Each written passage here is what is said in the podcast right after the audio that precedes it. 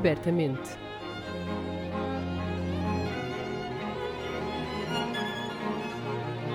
Um podcast da Orquestra Sem Fronteiras. Apresentado por Diogo Costa.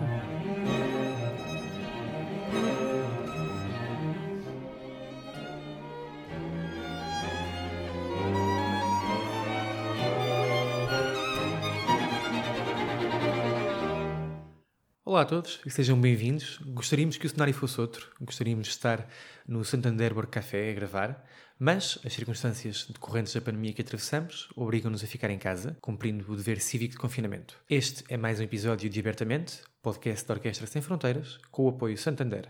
O meu nome é Diogo Costa e vou ser o vosso anfitrião. Hoje trocamos de rota. Porque nem só de orquestras ou de grupos de música de câmara, música clássica é feita, olhamos para aqueles que concentram em si a capacidade de pensar, criar e partilhar a música quase autonomamente. Falamos hoje dos pianistas. E se por um lado há algo de atrativo nesta capacidade de dar corpo à música sozinho, desenganem-se de achar que é fácil. Aquilo que é uma benção é também uma responsabilidade enorme. Ao aprender um instrumento como o piano, sabemos o que nos espera. Uma longa jornada de recitais a solo, de muitas horas de estudo, e muitos momentos que gostaríamos de partilhar com outros músicos em palco. Mas que, com este instrumento tão completo e tão capaz, acaba por ser uma tarefa de uma pessoa só. Se tudo correr bem, muito bem, poderemos ainda assim procurar fazer música de câmara ou até mesmo uma carreira como solista à frente das orquestras. Mas mais uma vez, desenganemos-nos. No último episódio, com Anabela Chaves, percebemos que uma carreira numa orquestra, numa das melhores orquestras do mundo, não é algo que aconteça por nossa única e exclusiva vontade. Trabalho árduo, embora muito importante, não é tudo. E há mais que se lhe diga acerca do assunto. E o mesmo se aplica a perseguir uma carreira de solista. Todos nós sonhamos, eventualmente, um dia, vermos-nos à frente de uma grande orquestra. Muito poucos de nós o conseguiram. Mas então, como é que se chega a este momento na vida? Em que vemos a nossa carreira disparar, em que os convites para subir a palco à frente de uma orquestra começam a aparecer? Bem, é o mistério da fé dos músicos. Outra questão levanta-se ainda. Carreiras a solo como as que a gente conheceu nos últimos 50 anos, através dos discos, da internet, escasseiam cada vez mais. É quase como achar que se pode ser milionário se se trabalhar muito. Não quer dizer que não aconteça, mas é altamente improvável. Com isto, é cada vez mais frequente vermos os grandes solistas a complementar a atividade de palco com outras atividades igualmente interessantes e desafiantes. Recordemos Paulo Casals, pioneiro nesse sentido, que após quase 20 anos num exílio imposto a si próprio por motivos políticos, decide fundar e assumir a direção do famoso Festival de Música de Prados. A nós chegaram as gravações dessa época, que ouviremos já de seguida, e que mostram que um músico pode ser o que quiser, liderar as iniciativas que achar mais pertinentes e que, não só de um trabalho, a carreira é feita. Ouvimos uma gravação da primeira edição do Festival de Prados, em 1950, o primeiro andamento do concerto Brandburguês número 3, pela Orquestra do Festival, sob a direção de Pablo Casals. thank you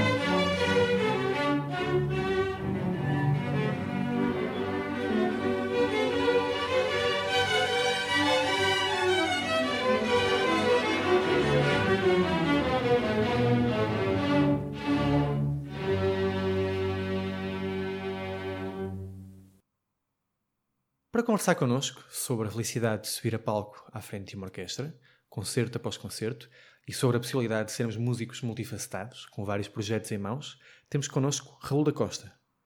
Raul da Costa é um pianista premiado em diversos concursos nacionais e internacionais. Recebeu em 2016 o primeiro prémio e todos os prémios especiais do concurso internacional ZF Music Prize. Desde muito novo é presença recorrente nas salas mais emblemáticas do país, salientando-se ainda o sucesso obtido em vários festivais internacionais de música, entre muitos outros palcos por toda a Europa, Estados Unidos da América e Ásia. Com um vasto repertório de Bach a Zimmermann, a música de câmara sempre ocupou um lugar importante na sua carreira, nomeadamente as colaborações com Christoph Poppen, Juliana Bans, Bruno Monsejon, Valery Sokolov, entre outros. Aos 12 anos de idade fez a sua estreia com orquestra na Casa da Música e desde então tem colaborado com orquestras como a Orquestra Sinfónica do Porto, Casa da Música, a Orquestra Gulbenkian, a Orquestra Filarmónica Janacek, a Orquestra Filarmónica Portuguesa, a Orquestra Sinfónica do Estado da Sibéria e a Orquestra Sinfónia de Antália. A sua interpretação do quarto concerto para piano de Rachmaninoff foi editada em CD com a Orquestra Sinfónica do Porto, sob a direção de Stéphane Blunier. As suas gravações ao vivo podem também ser encontradas em diversas rádios como a NDR, SWR e Deutschlandfunk na Alemanha, Rádio France e Rádio Antena 2. Raul da Costa assumiu em 2018 o cargo de diretor artístico do Festival Internacional de Música da Pova de Varzim. Olá Raul, obrigado por ter aceito o nosso convite um grande prazer, Diogo. Obrigado pelo convite e por estar aqui. Estou muito feliz. Ora, é essa. Raul, diz-me uma coisa. Como é que se pensa uma carreira enquanto pianista por, por oposição a uma carreira na orquestra? No episódio passado tivemos cá a Anabela Chaves, que nos falou um bocado sobre uma carreira que teve enquanto violutista da Orquestra de Paris, e não só. Como é, que, como é que tu, enquanto pianista, quando começaste a estudar e a pensar em fazer isso de profissão, pensaste que, que a tua carreira ia ser ou como é que a estruturaste ao longo dos anos por oposição a um músico de orquestra? Hum, eu acho que a questão da carreira é uma questão que ocupa qualquer músico, cada, cada altura tem, levanta questões diferentes e acho que um músico verdadeiro, um músico curioso, acaba por sempre procurar mais e muitos deles que, que estão em orquestras também vão dizer a mesma coisa que orquestras ainda assim vão é uma parte da vida deles, mas a carreira e aquilo que eles verdadeiramente são é muito mais do que isso. E eu, claro que sendo pianista, não tendo essa opção, foi algo que de facto nem sequer me ocupou muito tempo, um, porque apenas fui. E eu vou fazendo, vou pensando lentamente. Tenho projetos bem assentes, tenho. Um, como é que eu te posso explicar isto? Digamos que é mais uma maratona em vez de uma corrida de sprint. E foi esse talvez um lema que sempre me me ocupou muito e sempre me deixou entusiasmado, porque sempre que soube que no dia seguinte ia haver mais para fazer, havia mais coisas para lutar e sempre tive o espaço suficiente para poder lutar por aquilo que acredito, na verdade, e por projetos que acredito e que valham mesmo a pena lutar. A carreira é feita uh, a todos os dias e especialmente na, no mundo tão agitado que vivemos, às vezes é feito é feita mais mais do que uma vez por dia, digamos assim. Uh, a Ricard Brosson tinha uma, uma frase muito interessante sobre isso, sobre ser fotógrafo e como um misto da, da impaciência e paciência ao mesmo tempo. A paciência pelo momento certo e a impaciência por não perder esse momento certo por estar lá nesse segundo. E, e acaba por ser assim eh, numa carreira a nível musical, na minha opinião também. Sim, é uma perspectiva interessante. Eu digo isto porque muitas das pessoas que nos ouvem, provavelmente, e talvez mais novas do que nós, eh, olharão para a carreira enquanto, enquanto pianista ou enquanto músico de, de orquestra como uma coisa uh, quase estanque. Uhum. Ou seja, se tocas violino, flauta, clarinete, fagote, violoncelo, vais tocar em orquestra, vais fazer música de câmara eventualmente, e é isso. Eventualmente poderás ser solista, mas são raras as exceções. Se fores pianista, estás reservado à música de câmara e a tocar a solo, uhum. ou a fazer recitais. E, e, na verdade, hoje em dia sabemos, hoje mais do que nunca, percebemos que a carreira é tudo menos uma coisa estanque e que todos os dias temos que repensar aquilo que fazemos e todos os dias temos que pensar sobre aquilo que queremos estar a fazer. Uhum. Uh, neste momento, então, que temos concertos cancelados, temos poucas perspectivas do que quer que seja, e isso de facto é uma perspectiva bonita sobre a carreira. Eu acho que é, é bonita, é, não, não vou dizer que é fácil. Gostava que, de, de, poder animar a malta e dizer que sim, é uma, é uma coisa que é fácil e que, que não se vai soar e que pronto, mas não, não é esta carreira. E se alguém quiser seguir por aqui, de facto tem que dar tudo o, o, o que tem e especialmente perceber que é uma corrida que não termina e muitas vezes é esta consistência, esta consistência na curiosidade ao longo dos anos uh, e no estudo incessante que, que acaba por fazer uma grande diferença. E porque não é fácil estar livre, digamos assim. Como tu dizes, ok, podemos pensar em, em ser concertista solo, em música de câmara. Uh, vão havendo mais opções. Eu acredito que, que portas começam a ser abertas que não tivessem sido abertas antes também.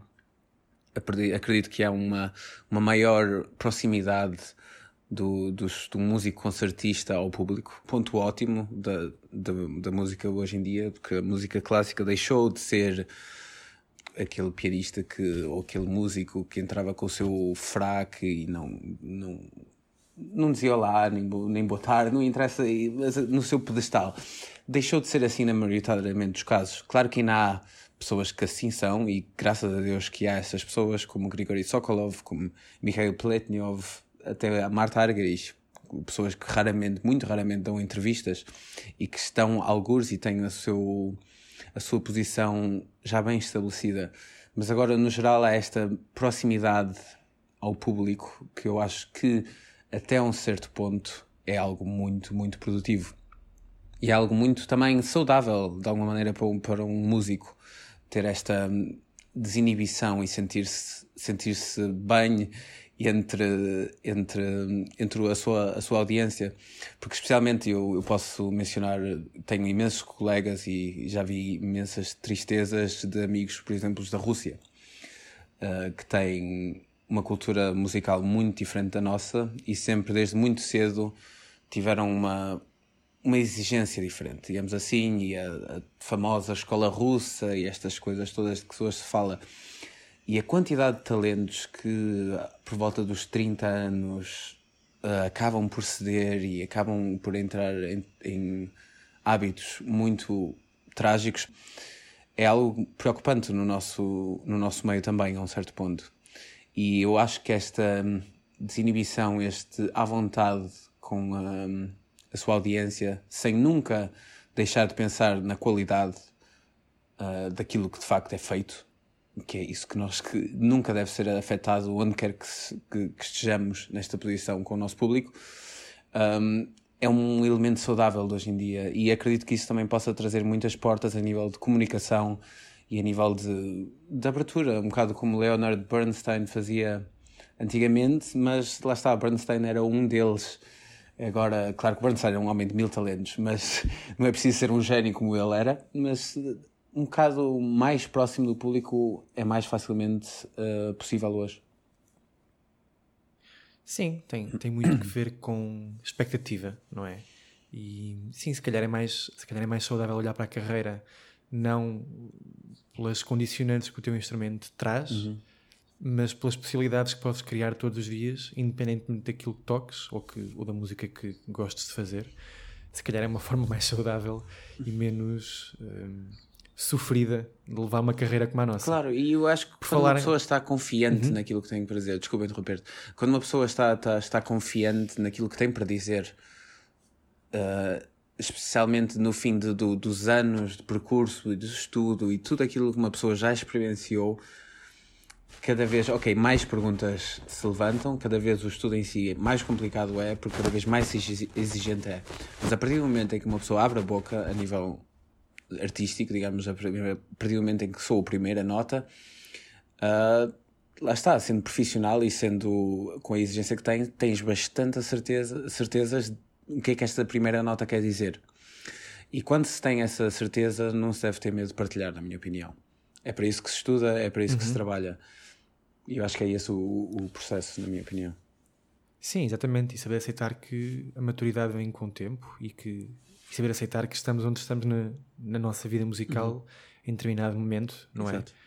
E há, há, muito aquela, aquela ideia complicada e, e, e, menos saudável de que nunca está perfeito ou que nunca está bom para apresentar, mas enfim, nós somos os músicos que somos e estamos em constante evolução uhum.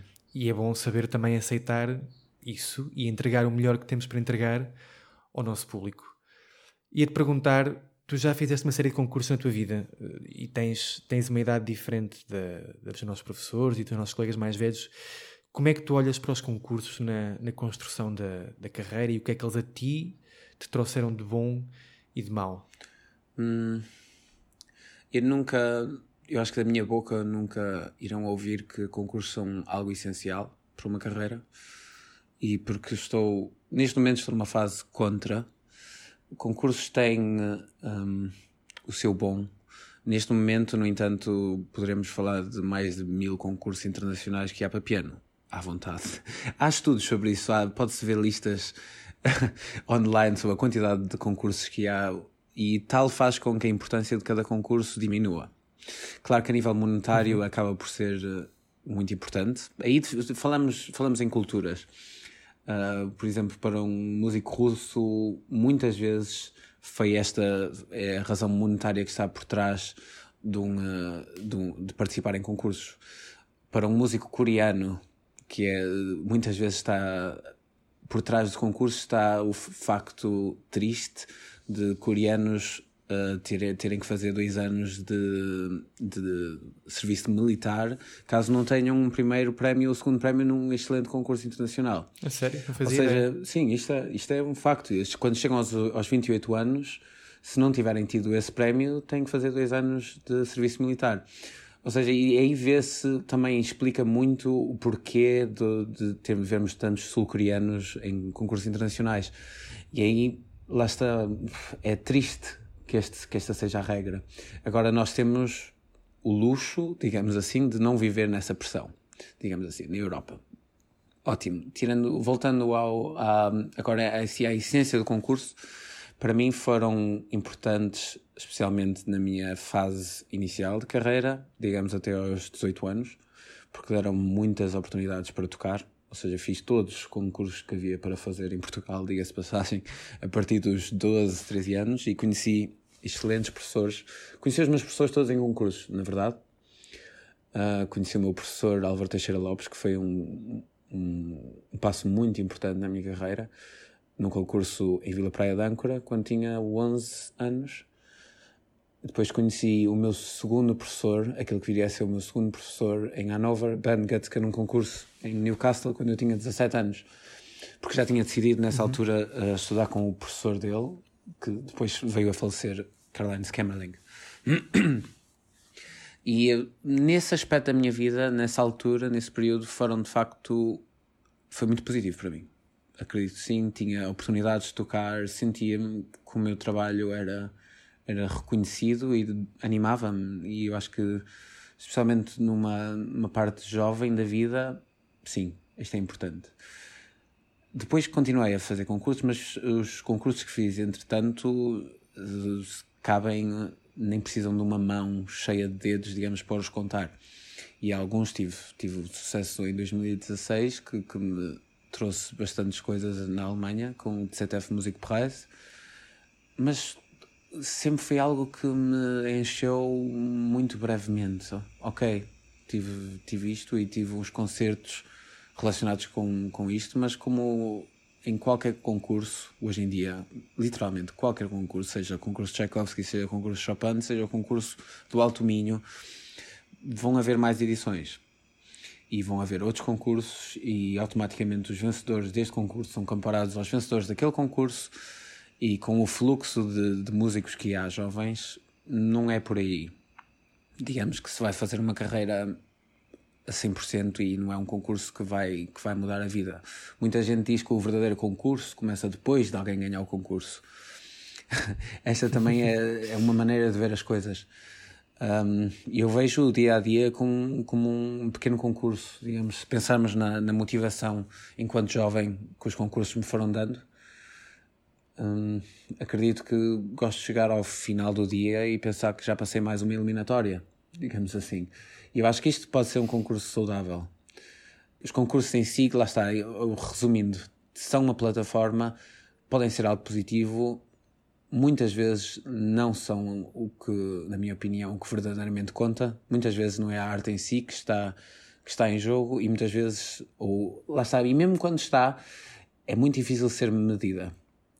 E isso deve, deve ficar na, na cabeça de qualquer pessoa quando, quando vai a um concurso. E porque nunca é uma resposta final.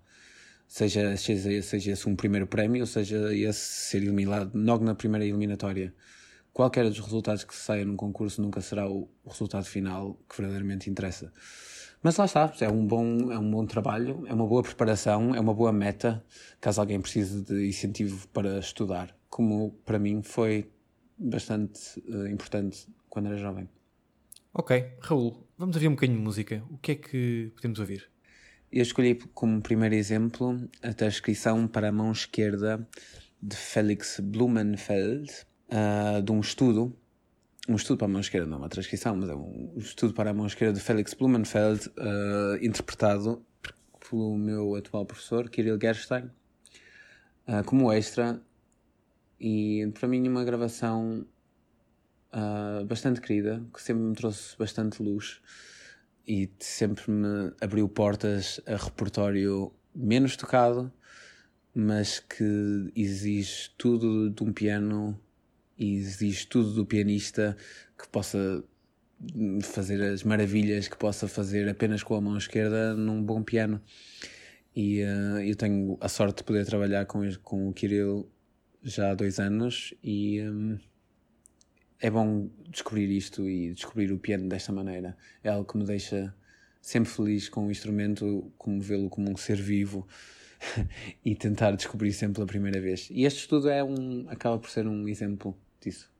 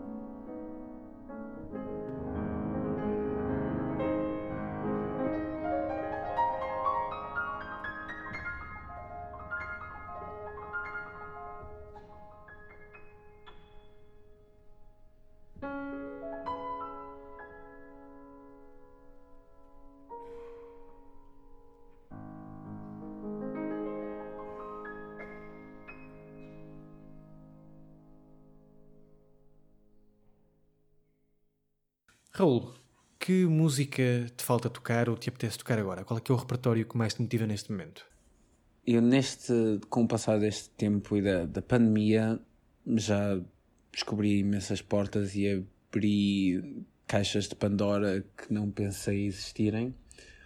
E curiosamente, agora após estar mais um mês em Portugal, acabei por me debruçar em música portuguesa, muito mais do que tinha feito anteriormente, e perceber o que eu tenho também em comum com esta música, especialmente com a música de Luís Costa, Viana da Mota e Busoni. E a ligação destes três compositores, dois portugueses que estudaram em Berlim, com, Viana da, com, com Busoni, peço desculpa, e este contacto faz-me sentir em casa e descobri-me de repente muito em casa com esta música e é algo que eu quero continuar a trabalhar uh, bastante nos meses que virão, embora tenha acabo por ter os meus concertos e os meus concertos com orquestra e coisas em que me que também me verdadeiramente fazem feliz. No entanto, esta descoberta nos últimos meses, e eu acho que devido a esta, à pandemia, porque na primeira fase da pandemia passei quatro meses em Portugal e já foram nove anos que passaram a, desde que eu tinha passado tanto tempo cá em Portugal e agora voltei a passar um mês inteiro e acho que houve alguma coisa que se enraizou e que, e que me fez estar tão debruçado quanto isto e espero que, que seja que algo de bom possa sair daqui. E é isto que eu estou a continuar a trabalhar e de facto há muito tempo que já não estava tão excitado por trabalhar assim e por, por me sentir tão em casa. Às vezes, de vez em quando acho que vêm algumas, alguns programas que são verdadeiramente especiais e neste eu revi-me tanto como português e já estou na, na Alemanha, este ano fará 10 anos. Vieira da Mota esteve quase 30 anos, tive 30 anos na Alemanha, basicamente. Luís Costa teve bastante menos tempo, mas e ambos viveram em Berlim como eu vivo e tive agora neste mês aqui debrucei muito no, na casa de Luís Costa, no Largo da Paz, no Porto, entre muita correspondência de Viena da Mota e Luís Costa, Viena da Mota, uh, Luís Costa e Busoni, Luís Costa com outras grandes figuras da, da época e o quão eu estive a traduzir algumas destas cartas porque sou dos poucos que falam em alemão bem né? uh, e que têm uma relação forte com a, a Casa do Largo da Paz e houve, lá está, este, este mês, foi, estas semanas foram muito, muito importantes este mês foi mesmo algo inesquecível e, e espero que o trabalho que saia daqui seja algo produtivo. Por falar precisamente nesse compromisso que estavas a falar há bocado, eh, como é que, como é que tu concilias o repertório que gostarias de e que gostas de tocar, esse repertório que te, que te motiva sem, sem compromisso de calendário nenhum, com a música que tens que fazer ou que tens que tocar para compromissos de concerto? Como é que se concilia aquilo que se quer tocar com aquilo que tem que se tocar? Hum. Essa é uma excelente questão e uma luta interminável quando se vive e quando se é concertista, basicamente. Um, eu tenho a sorte de só dizer que sim a coisas que verdadeiramente me fazem feliz. No entanto, há coisas que me fazem mais feliz que outras. Um, uma coisa uhum. que, eu, que me mudou imenso nestes últimos tempos foi trabalhar sem uma meta digamos, aprender a trabalhar uma obra sem saber quando é que eu vou tocar.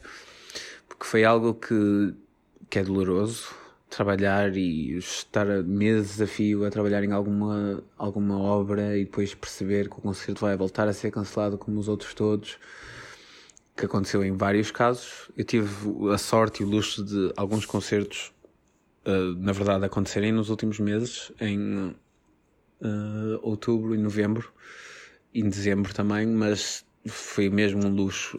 Tive, mas vários concertos foram, foi trabalhar, digamos, para o ar, mas nunca é trabalhar para o ar. Foi algo que, em que me habituei.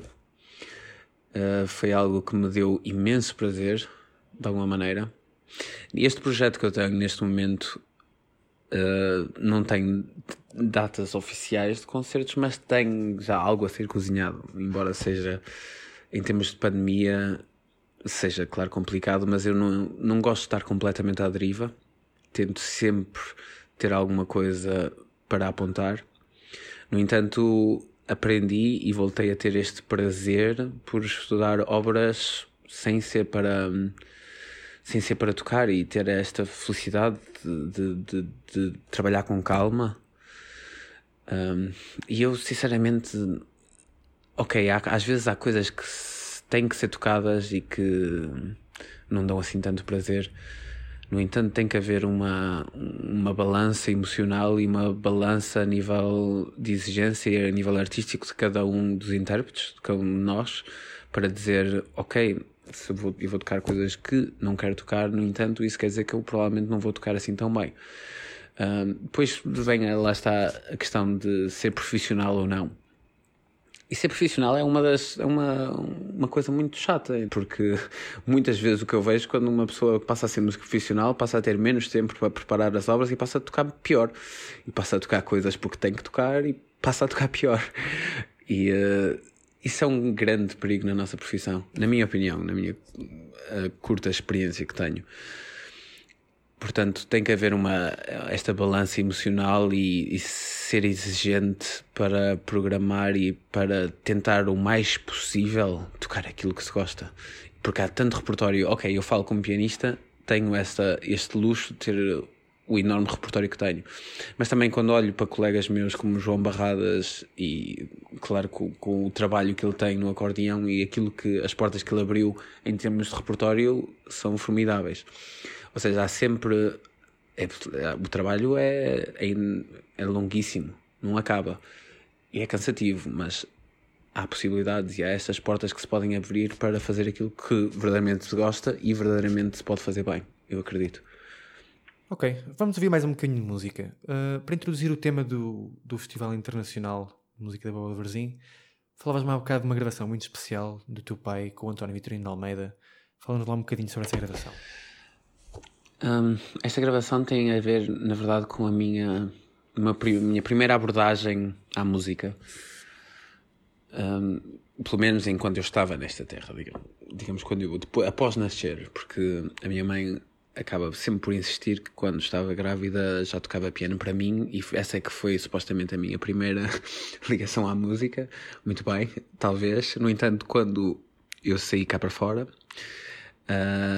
foi na verdade poesia que o meu pai dizia, com os que era acompanhado à guitarra com os seus colegas de Coimbra e que, e que muito fez pela, pela música de Coimbra e uma das poesias do meu pai mais famosas que foi a ver ser musicada chama-se Canto a Coimbra e é um dos poemas mais cantados ainda hoje em dia na Universidade de Coimbra.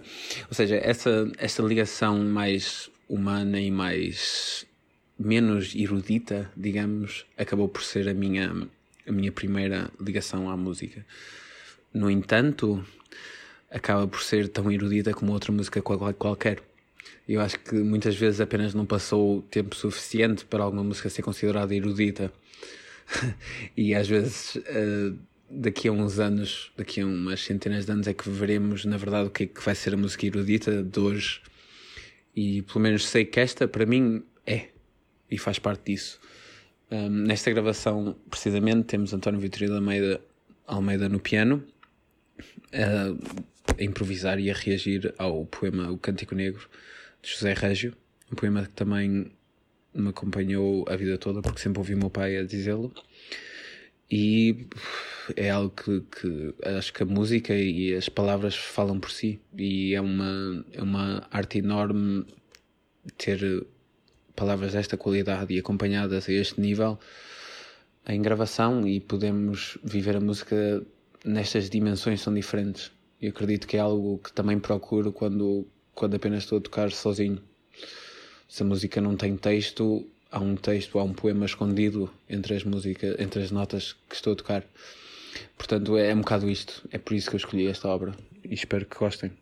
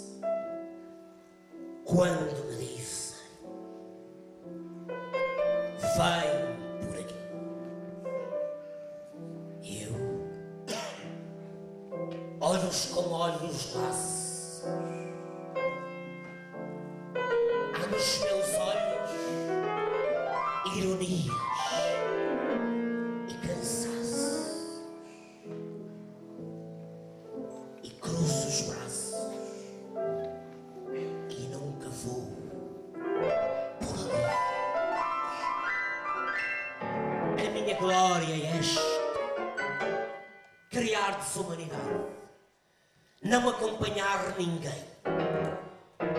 Que eu vivo com o mesmo sem vontade, com que rasguei o ventre.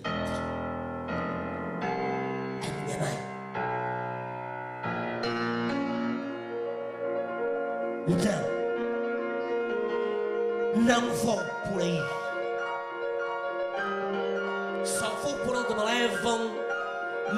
meus próprios passos. Se é o que busco saber, nenhum de vós responde. Porque me repetis, vem por aqui. Prefiro escorregar os becos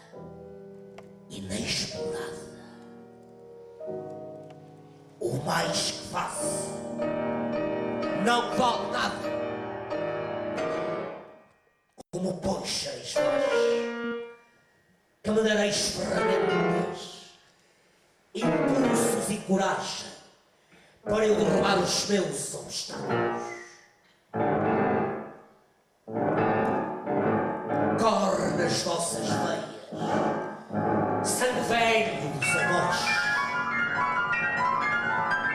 E vós amais que é fácil. Eu amo longe a viragem, amo os abismos, as torrentes, os desertos. E tendes estradas, tendes jardins, tendes canteiros, tendes tempos, tendes pátrias, E eu tenho a minha loucura.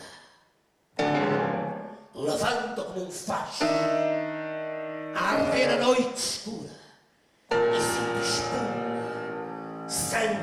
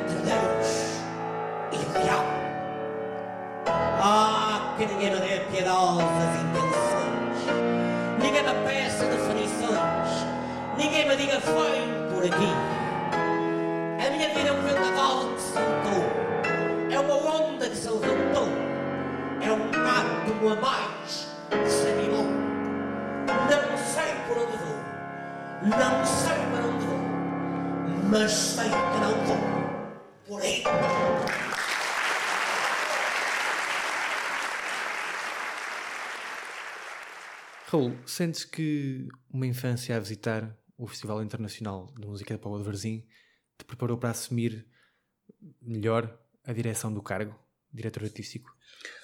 Eu acho que sem dúvida. Eu acho que essa foi também talvez a grande razão pela qual eu hum, fui nomeado para este lugar. E hum, acaba por ser.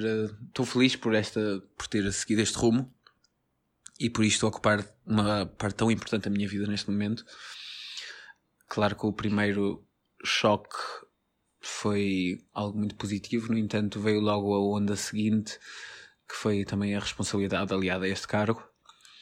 No entanto, com. Uh, como eu disse, naquilo, quando se fala em termos musicais, quando se tem a certeza daquilo que se tem a dizer, torna as coisas mais fáceis. Um, e acho que acaba por ser ao mesmo tempo a nível a nível uh, de diretor de um, de um, festival, embora uma pessoa vai aprendendo a toda a hora e eu ainda estou muito, muito fresco neste cargo. No entanto, essas duas edições que passaram foram, foram bastante bem sucedidas.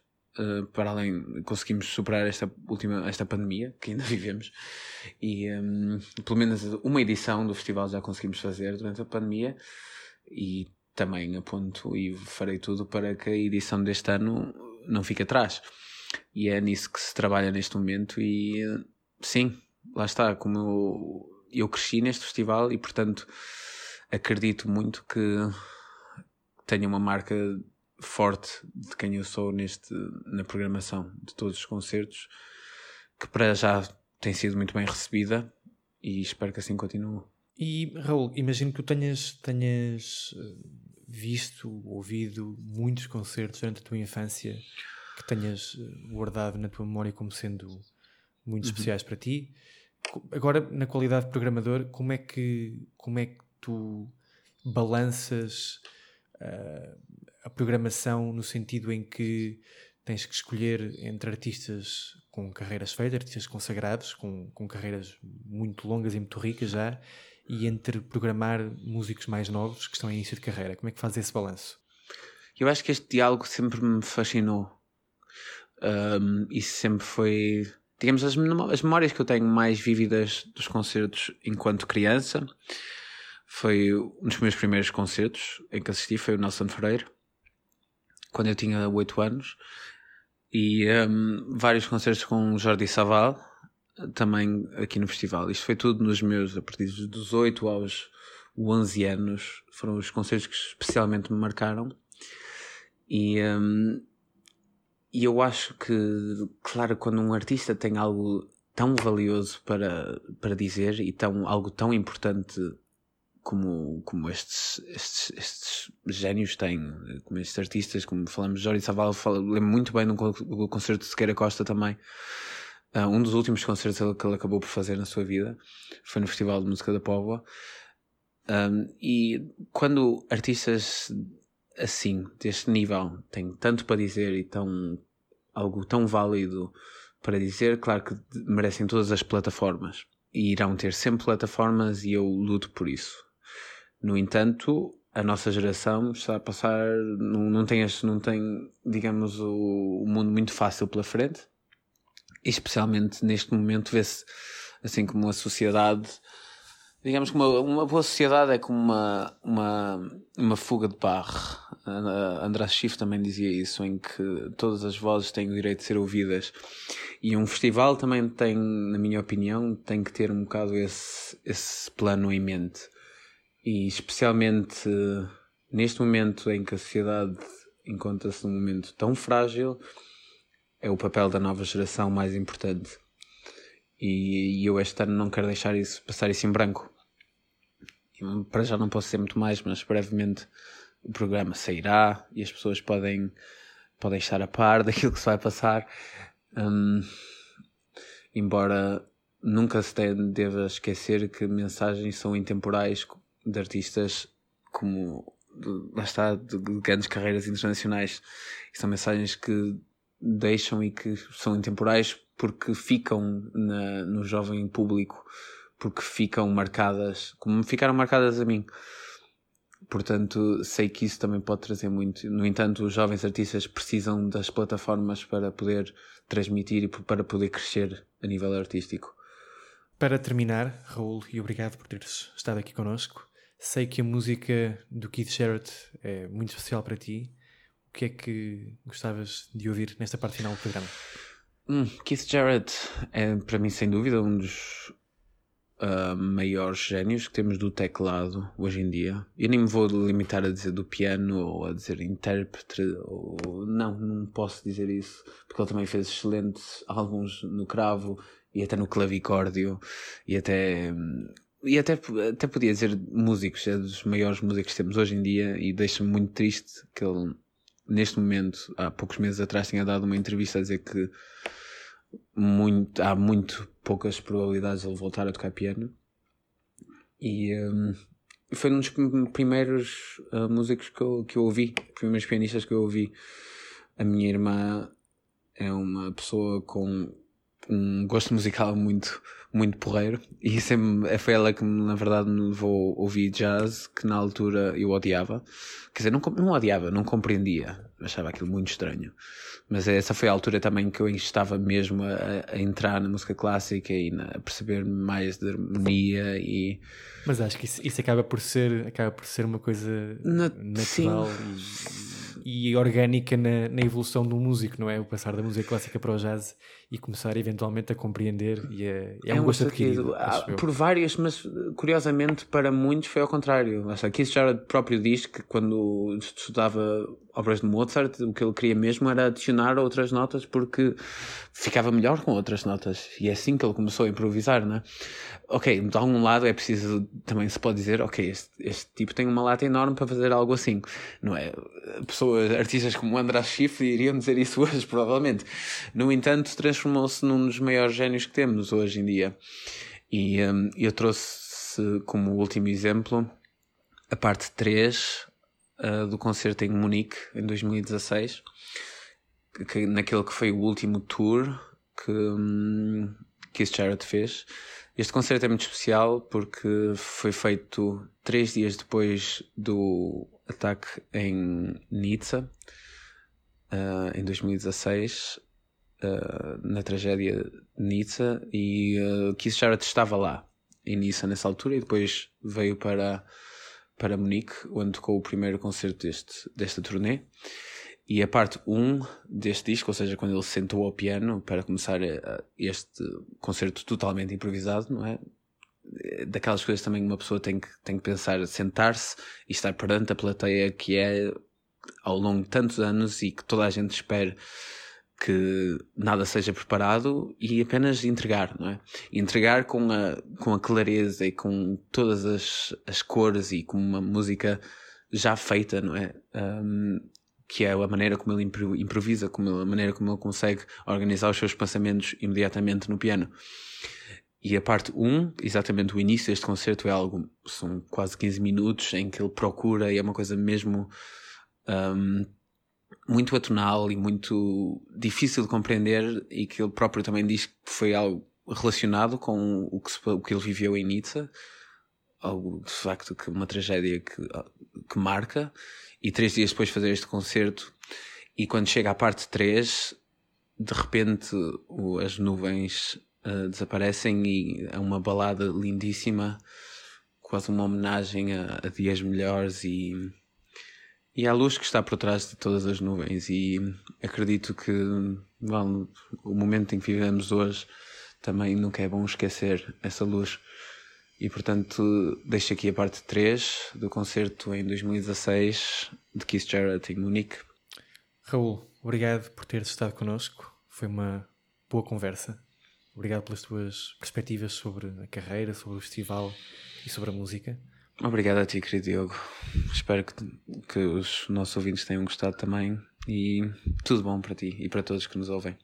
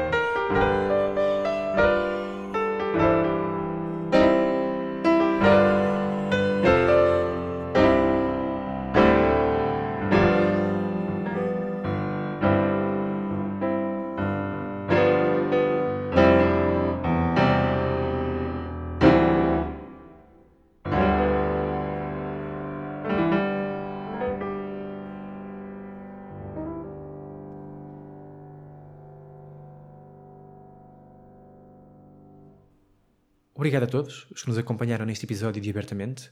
Estamos de volta no próximo dia 11 de fevereiro para o sexto episódio com a pianista Joana Gama. Até lá, passem bem e abertamente.